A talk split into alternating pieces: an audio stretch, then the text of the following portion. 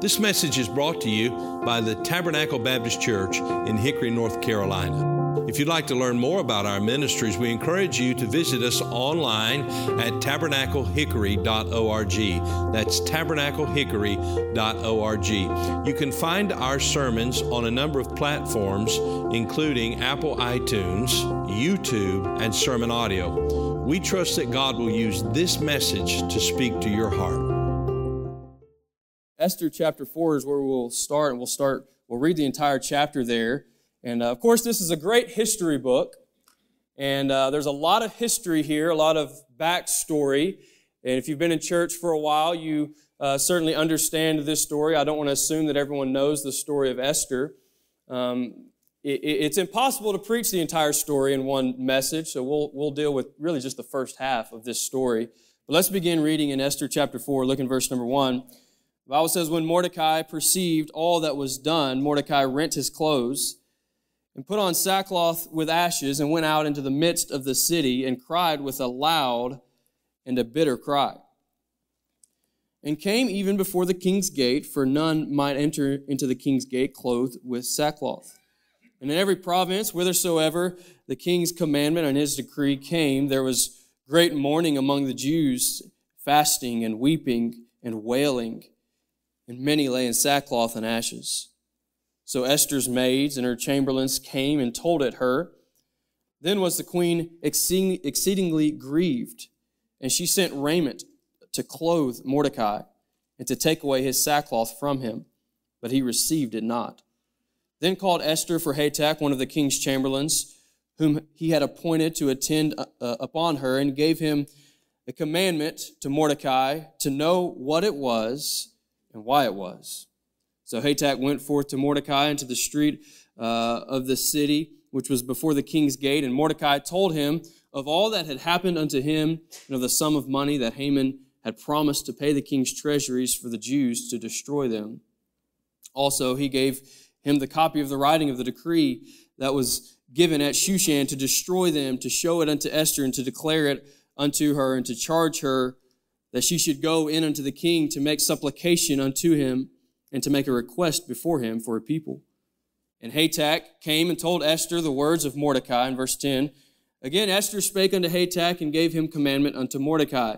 All the king's servants and the people of the king's provinces do know that whosoever, whether man or woman, shall come into the king, into the inner court, who is not called, there is one law uh, of his to be put, to put him to death, except such to whom the king shall hold out the golden scepter that he may live. But I have not been called to come in unto the king these thirty days. And they told to Mordecai Esther's words. Then Mordecai commanded to answer Esther, Think not with thyself that thou shalt escape in the king's house more than all the Jews. For if thou altogether holdest thy peace at this time, then shall their enlargement and deliverance arise to the Jews from another place, but thou and thy father's house shall be destroyed. And who knoweth whether thou art come to the kingdom for such a time as this? Then Esther bade them return Mordecai this answer Go, gather together all the Jews that are present in Shushan, and fast ye for me, and neither eat nor drink three days, night or day. I also and my maidens will fast likewise. And so will I go in unto the king, which is not according to the law, and if I perish, I perish. So Mordecai went his way and did according to all that Esther had commanded him.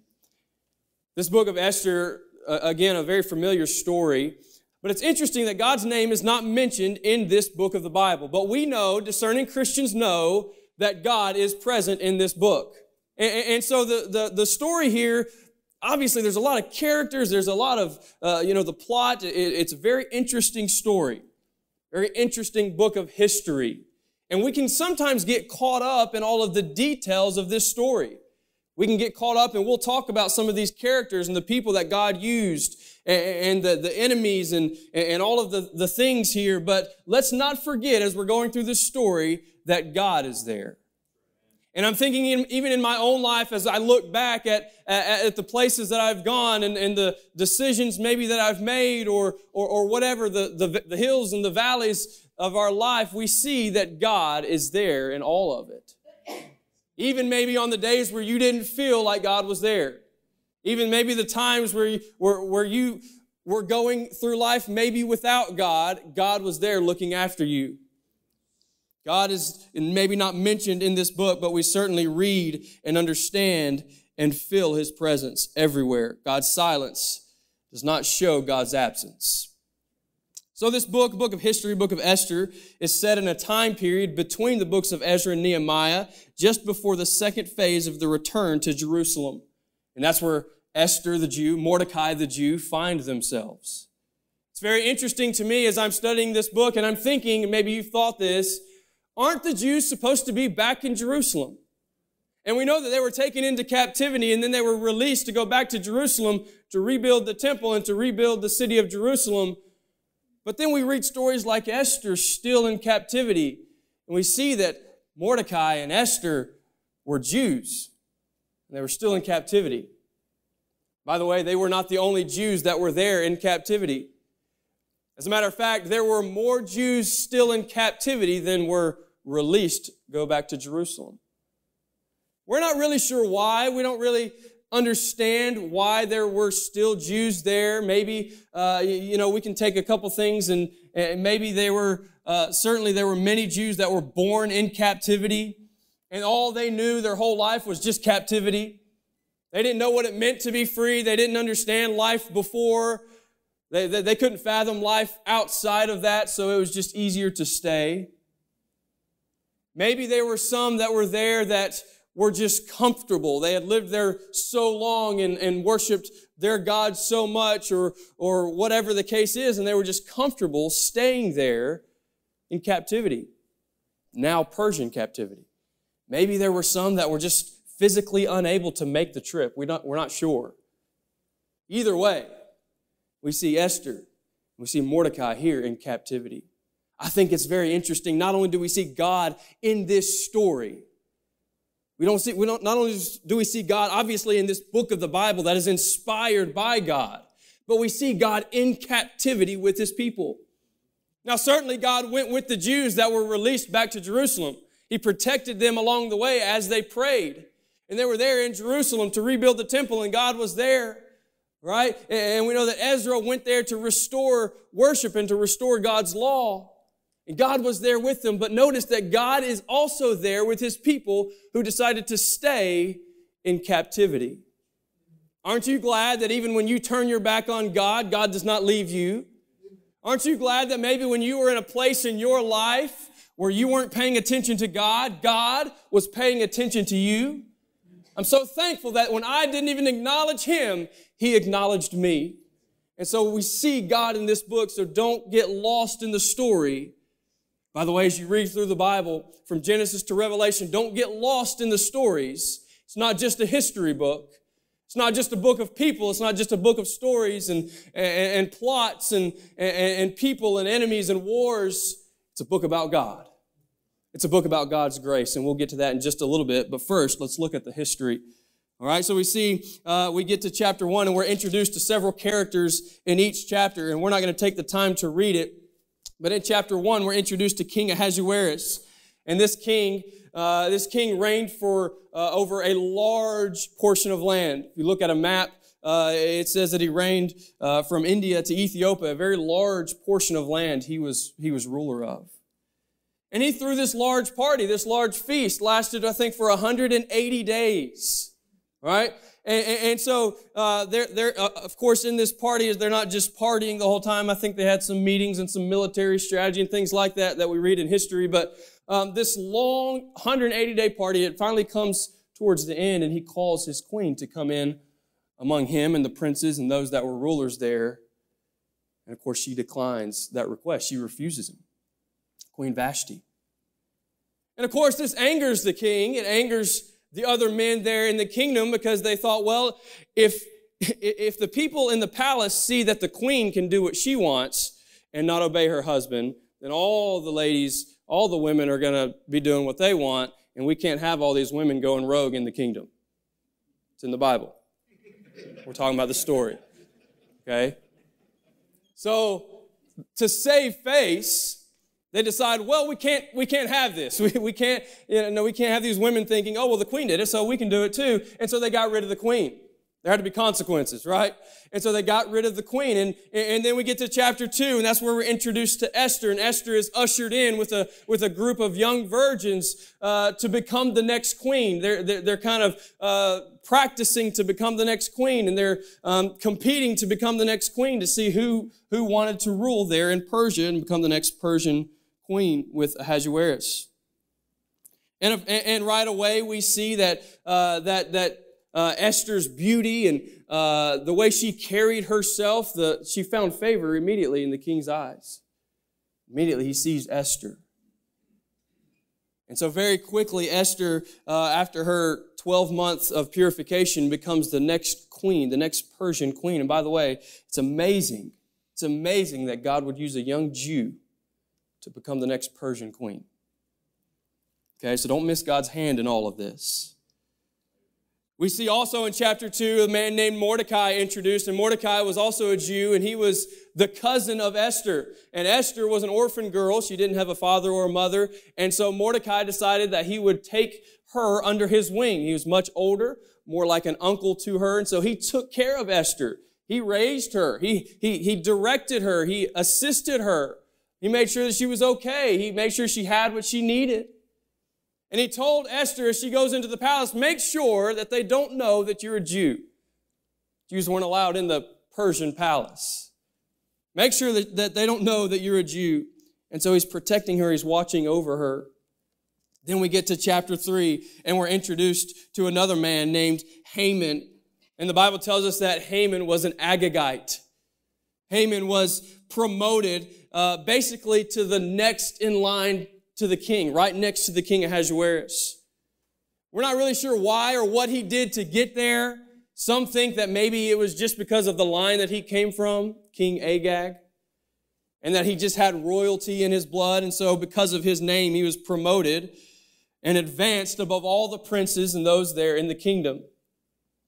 So, because of this, of course, the king commands and he sends out a decree that all are to show him reverence and bow down to Haman just as if he is the king. And of course, I'm sure Haman used this to his advantage and he strutted along the kingdom. And, and as he passed by, those around would bow down and, and give him the, the reverence that he needed, even Jews. But a man named Mordecai decided that he wasn't going to bow. Mordecai, a Jew, said, one day as Haman's passing by, he decides he's going to stand while everyone else is bowing. The Bible says that he does not bow. And those around him are, are thinking, Mordecai, what are you doing? Just bow down. Even, even the Jew, even those that were, that were there with him, maybe even his friends were saying, don't, just bow down. It's just easier to bow down. And of course, there's a sermon there. But, but it, Mordecai stands when he's supposed to be bowing. And they ask him why, and he, all he tells them is, because I am a Jew. Because I'm a Jew. Now, we're just giving the history here. We'll go back and, and preach this in just a minute. But so Haman, of course, is displeased. He's angry. His pride is hurt. He doesn't like this that, that Mordecai thought that he could stand up when everyone else was bowing. So he, he, he devises this evil plan. He takes it to the king. He takes it, he goes to the king, says, King Ahasuerus, there's this group of people. He doesn't mention who they are. He says, there's this group of people that is, they're, they're not obeying your law. They're not listening to your commands. They're not bowing down when they're supposed to be bowing down. He devises this evil and wicked plan to kill all of the Jews. Not good enough just to kill Mordecai. He's going to kill all the Jews. And so the king signs off on this decree to kill all the Jews, have all the Jews killed. And Haman, Haman writes this plan out. He gets it sent out. Now all the households are starting to get this plan and, and understand what's going on.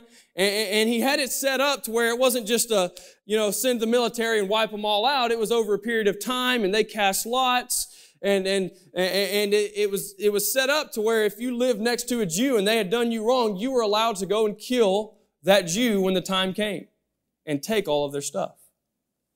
Wicked plan. That brings us to chapter 4.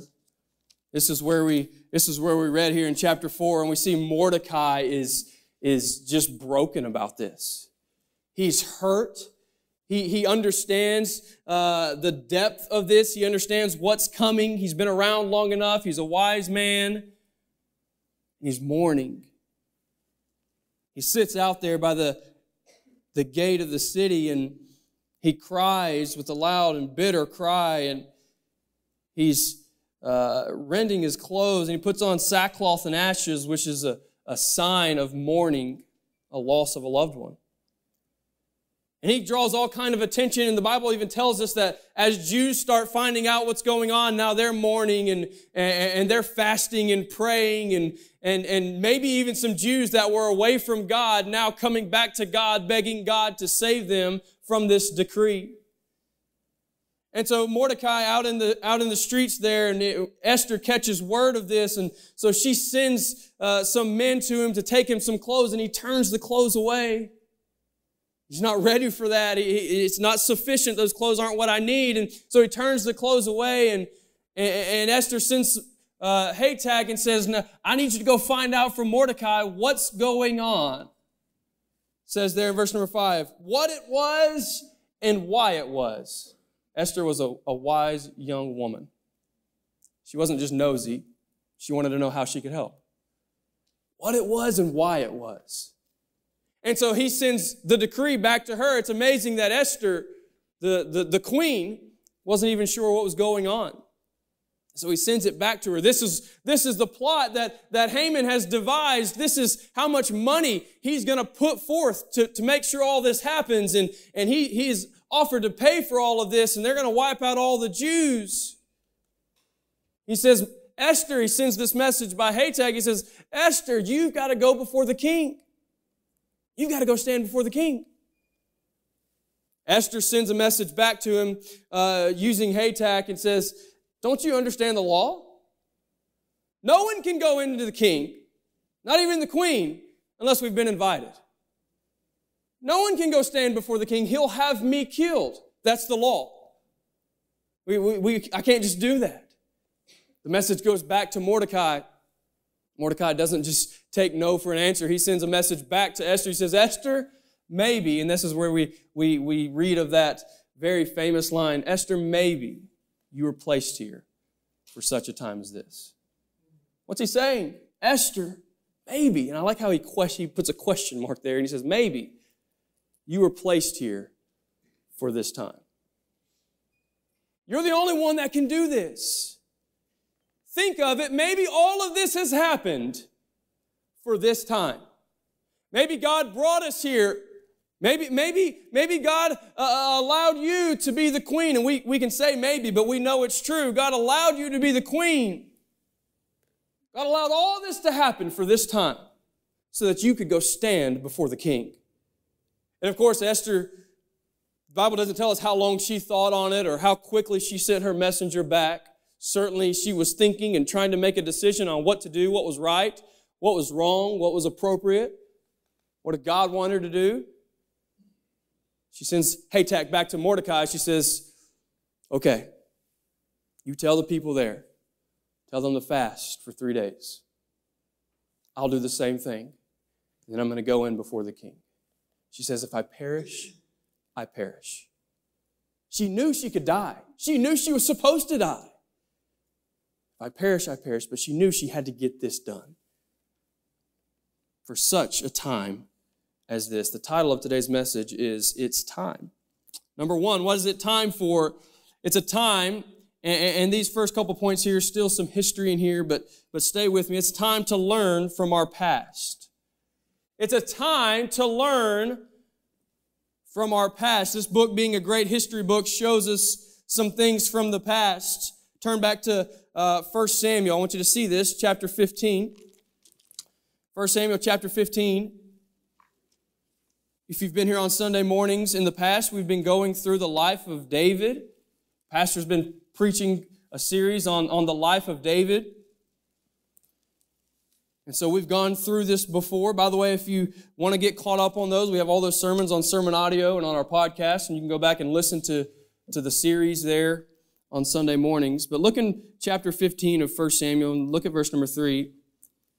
The Lord says, Now go and smite Amalek and utterly destroy all that they have and spare them not. That seems pretty clear to me. Easy, easy instructions. All right? And, and of course, he's talking to King Saul here, and he's telling King Saul, Go, destroy all of the Amalekites, smite them, destroy, all, utterly destroy all of them. Let's see what let's see what Saul does in verse 9. But Saul and the people spared Agag. A simple instruction, kill everything, and Saul and the people thought, you know what? I think we'll spare the king. I think we'll, I think we'll hold on to Agag. Right? So we're learning from our past back in Esther. We're learning from our past in Esther chapter 4.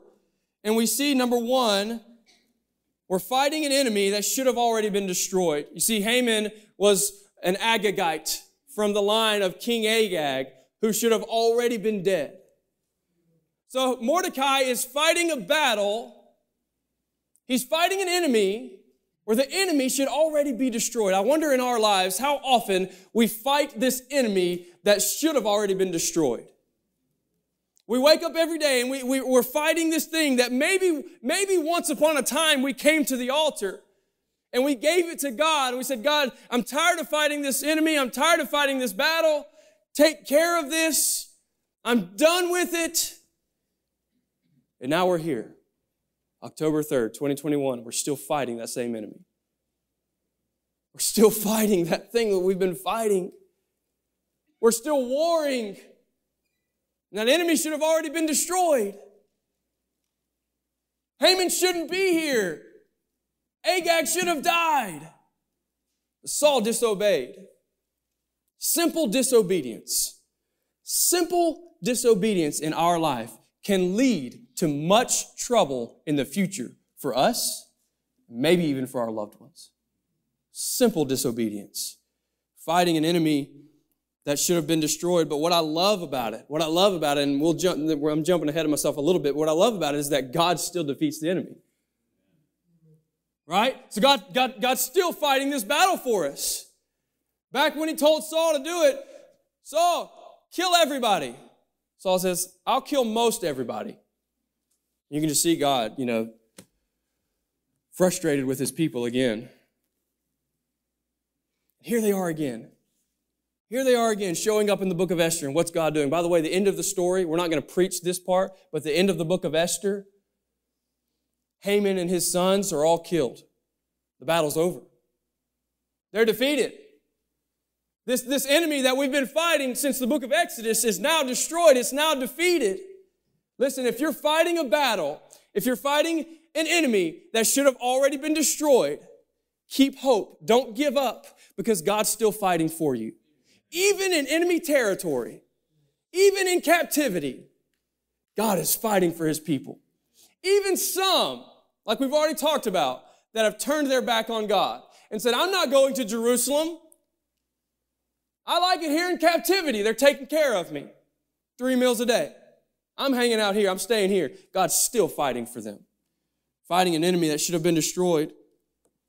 Number two, God can use you to do something different.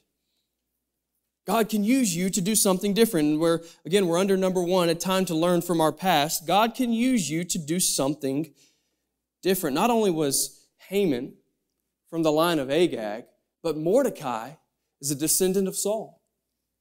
So not only is he fighting the same enemy that he's been fighting, but he could, he could literally rewrite the story.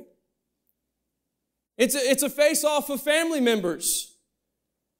And Mordecai, certainly he's, he's an older man, he's wise, he's learned some things, he's heard stories, he's heard story after story about Saul and you know his family and all the things that they did and what Saul did right and what Saul did wrong I'm not going to do that.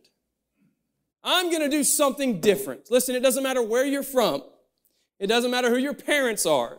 It doesn't matter what they've done before you. Now is your time. This is your time. You've only got so long on this earth to do what God wants you to do. My, my dad was uh, not raised by Christian parents. Both of my dad's parents were drunks uh, they, they partied, and, and my, my dad really raised himself in a lot of ways, was left at home often, spent most of his life, his parents gone, not sure where they are, fighting. One day, one day a man knocked on that, that family's door and invited them to church, and the kids came to church. They started riding the bus. They all got saved. Thankfully, my dad's parents both got saved before they died. But now all six of those children are in church, serving God. Why? They're not, they're not a, a stat. You know, I mean, they're, they're, they didn't say, well, there's no hope for us. There's no, we can't look how they lived. Look what they did. There's just no hope for us. It's in our blood. No. You can change the story. It's your time. It's not, it's not Saul. Saul made his decision. Saul did what he was, what he wanted to do. It's Mordecai's time. Mordecai said, I'm gonna, I'm gonna fight this enemy. And then he learned how to stand from the time in Babylon. Now, we, we read about this in chapter 2. We read about this in Ezra chapter 2 and Nehemiah chapter 7. They actually use Mordecai's name as being there with Nebuchadnezzar. Because of the time period, we know that it probably wasn't Mordecai, but a direct descendant. Okay, a, a father or grandfather that was there in Babylon with Daniel, with Daniel's friends. Maybe they weren't right there next to him, but certainly, certainly heard the story firsthand. Certainly Mordecai heard, heard very clearly what they did and how they stood up, how they stood up to Nebuchadnezzar, and he thought, this is my time to stand. Number two, it's a time to lead like Mordecai. I'm going to go through these quickly. It's a time to lead like Mordecai. Number one, uh, how did Mordecai lead? Well, he cared for the next generation. Go to chapter 2. Go to chapter 2. He cared for the next generation.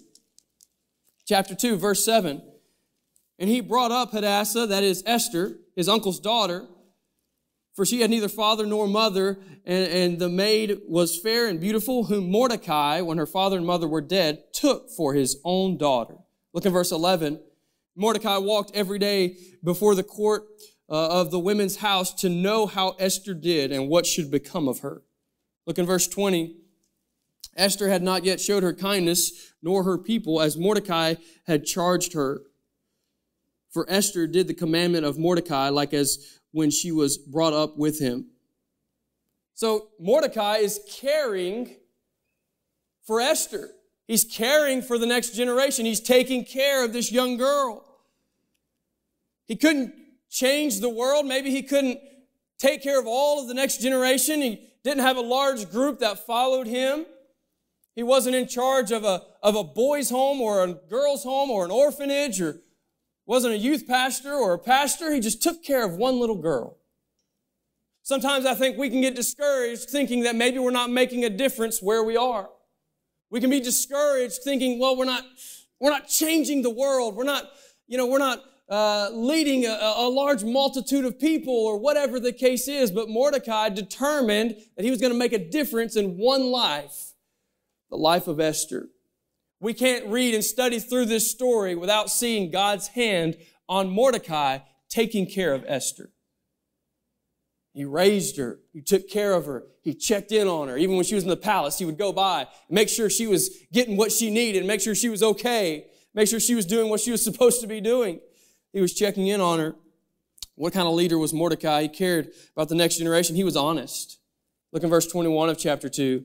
In those days, while Mordecai sat in the king's gate, two of the king's chamberlains, Bigtha and Teresh, uh, of those who kept the, the door were wroth and sought to lay hand on the king Ahasuerus. And the thing was known to Mordecai, who told it unto Esther the queen. And Esther certified the king thereof in Mordecai's name.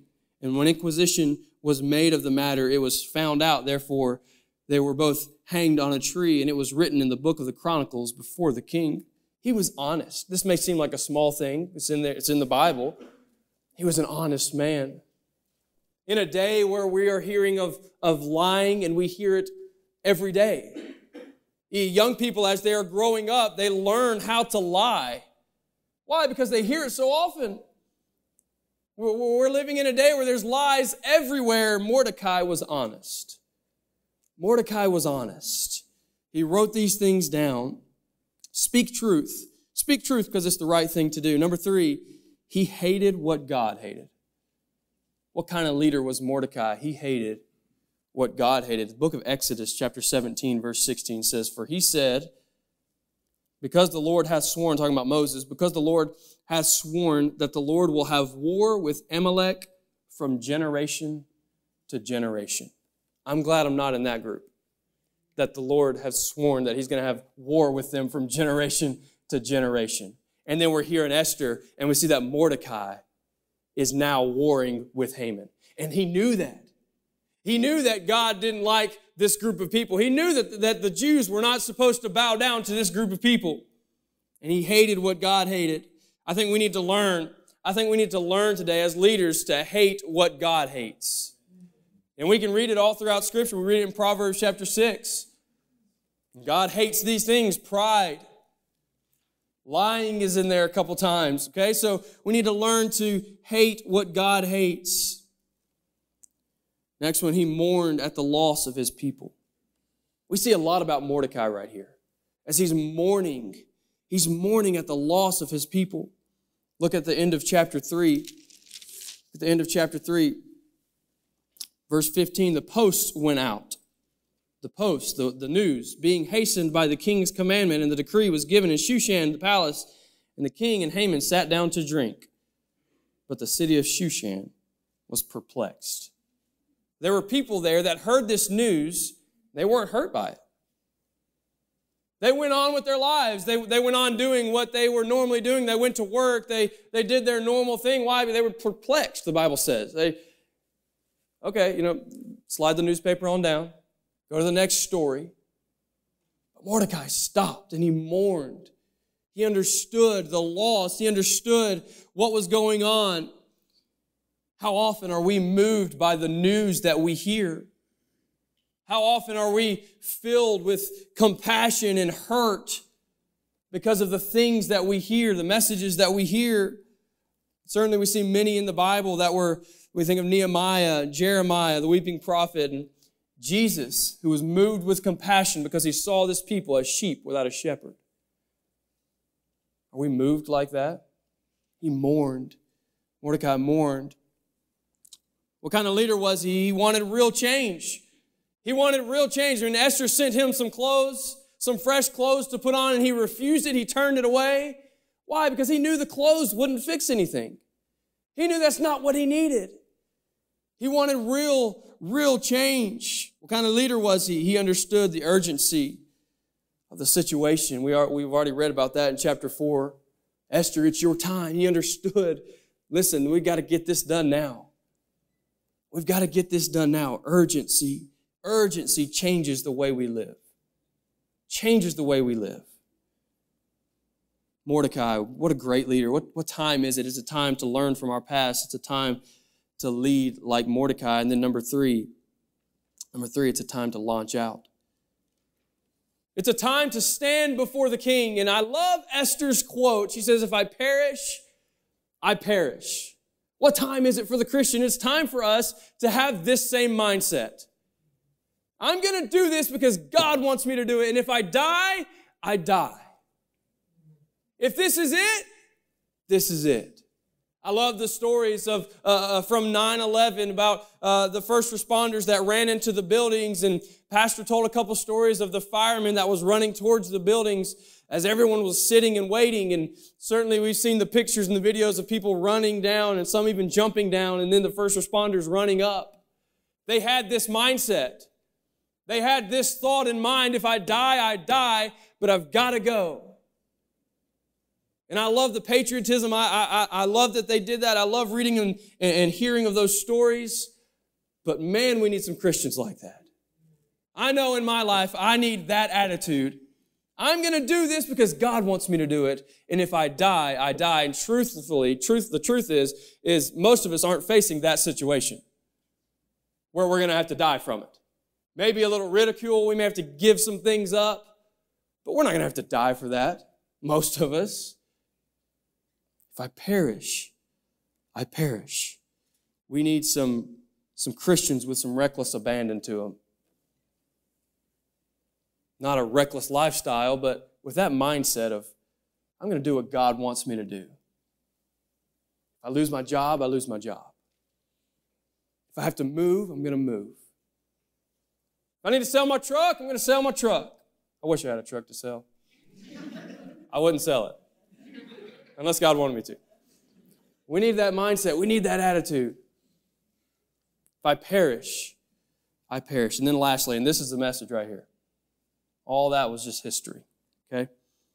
Number four, what time is it? It's a time. It's a time to look for God's grace. It's a time to look for God's grace. The Bible is a book of God's grace. The book of Esther is a book of God's grace. You can't read it without seeing God's grace. You can't read it without seeing God's hand throughout the book. We need, we need to see God's grace. Number one, there's a space of grace. A space of grace. What does that mean? The book of Ezra, chapter 9, verse 8. And now for a little space, grace hath been showed from the Lord our God to leave us a remnant to escape and to give a nail in his holy place, that our God may lighten our eyes and give us a little reviving in our bondage. A little space of grace. Go back to chapter 3 and verse number 7. Haman is, is still devising his plan here, and he's, he, he's, he's decided to kill all the Jews, and he's come up with this plot to kill them all, and he's taken it before the king. And look in verse 7. In the first month, that is the month Nisan, in the twelfth year of King Ahasuerus, they cast pur, that is a lot, before Haman from day to day and from month to month to the twelfth month, that is the month Adar. And so they're casting lots. That word pur means dice. They're rolling the dice to see when they're gonna, when this plan is gonna come to pass, when they're gonna kill all the Jews. And they roll the dice. It doesn't land on one. It doesn't land on two. It doesn't land on three. It Doesn't land on four. Lands on 12. This story would have been a lot different if it would have landed on one. But God, in His grace, gives them 12 months. The Jews got 12 months to prepare for this. Now, if you don't know the end of the story, uh, the, the, the, the, king does not call off the decree because he signed it with his ring, but he did allow the Jews to have time to prepare, to fight back and defend themselves. And God gave them 12 months of grace a little space of grace. It takes me back to, to the ark, the book of Genesis with Noah and his family, and he preached for 120 years, and he's preaching and he's preaching and he's preaching. And nobody comes forward, nobody responds, no decisions are made. It's just Noah and his family.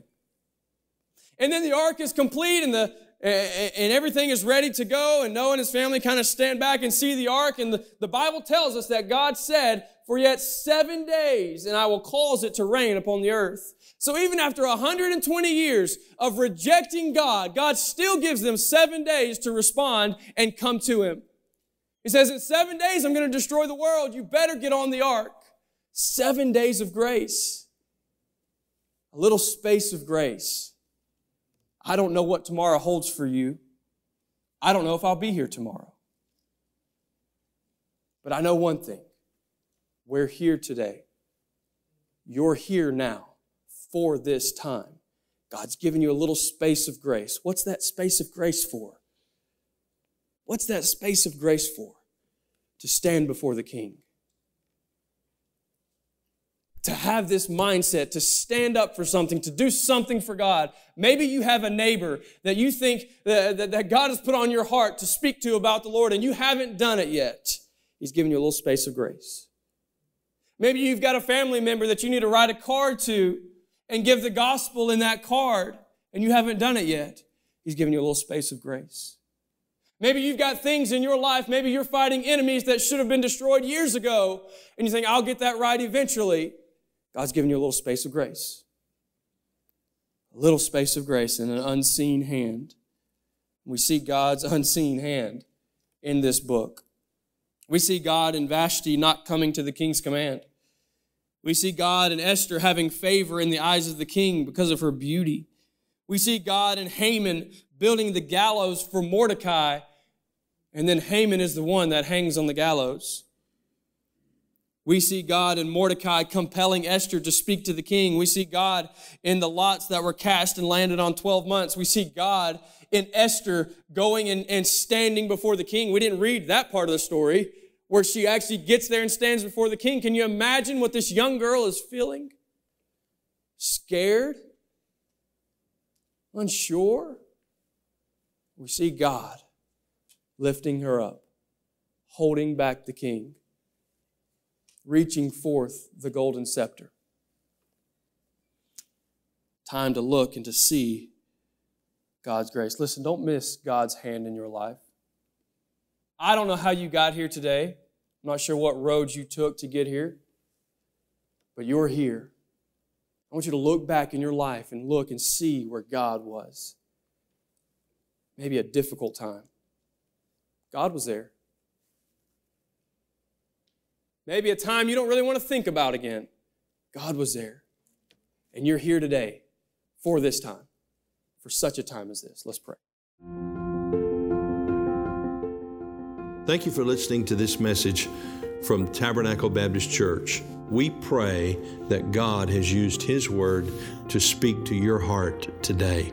If you'd like to learn more about the ministries of Tabernacle Baptist Church, you can go to our website, tabernaclehickory.org. That is tabernaclehickory.org. There you'll find additional resources that we pray God will use to be a help to you.